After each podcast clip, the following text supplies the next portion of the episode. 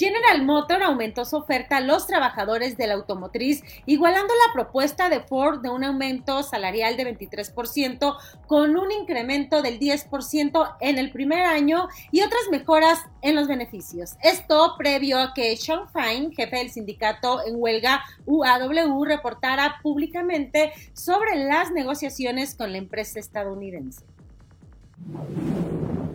Jugos del Valle Santa Clara, la compañía de bebidas de la industria mexicana de Coca-Cola, invertirá 133 millones de dólares en la ampliación de su planta en Lagos de Moreno, en Jalisco.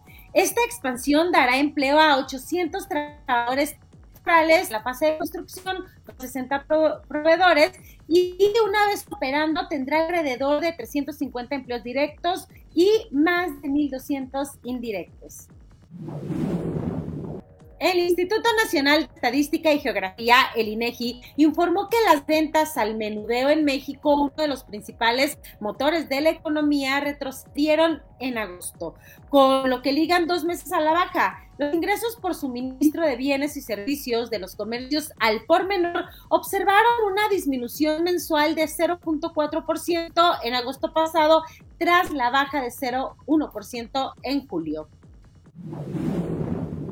Grupo Lala, empresa productora de bebidas y alimentos lácteos, incorporó 30 camiones eléctricos para reparto con sistemas de refrigeración, con los cuales la empresa llegará a un total de unidades eléctricas em, al cierre del 2023, lo que le permitirá reducir la huella de emisiones de CO2 hasta 702 toneladas anualmente. El anuncio se dio en el marco del Día Mundial del Ahorro Energético.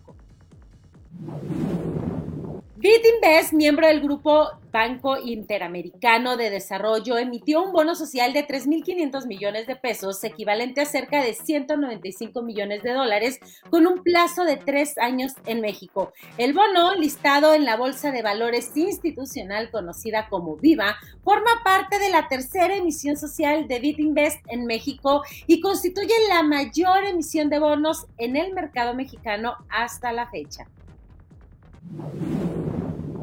Hoy en el espacio MIT, tres claves para incentivar la reconexión de las relaciones laborales. Puedes consultar la nota completa en el sitio www.meetslanreview.mx. Con esto llegamos al final de este espacio informativo. Se despide de ustedes Yuridia Torres. Que tengan buen día y hasta la próxima.